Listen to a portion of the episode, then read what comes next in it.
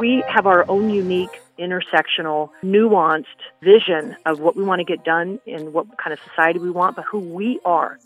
If you're thinking about who is leading the march, who is leading the direct action, those folks are normally community organizers. As black women and women of color, like we've always been doing this. We've always found a way. No questions asked, we just do it.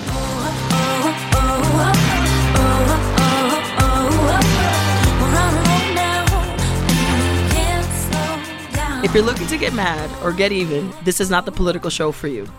To us, deep democracy is the inherent belief that those at the margins should be at the center, and that the inclusion of all voices allows for a more complete view of the system. I'm Wilnelia Rivera. And I'm Gina Cristo. And, and this, this, is the Deep Democracy, Democracy Podcast. Since we started working on Ayanna Pressley's campaign last year, we've had many a kitchen table conversation about the state of our country. We have shared a celebratory beer over victories like Alex Ocasio Cortez and the enfranchisement of voters in Florida. And Wilnelia has listened patiently to my doomsday anxieties about the state of the country.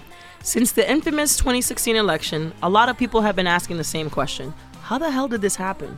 Not me and Gina. You see, we're part of a generation of activists, organizers, and movement leaders that hold both Democrats and Republicans responsible for driving us into this ditch. Women of color, immigrants, and queer folk have been doing this work for a long time. And now millennials are in on it too.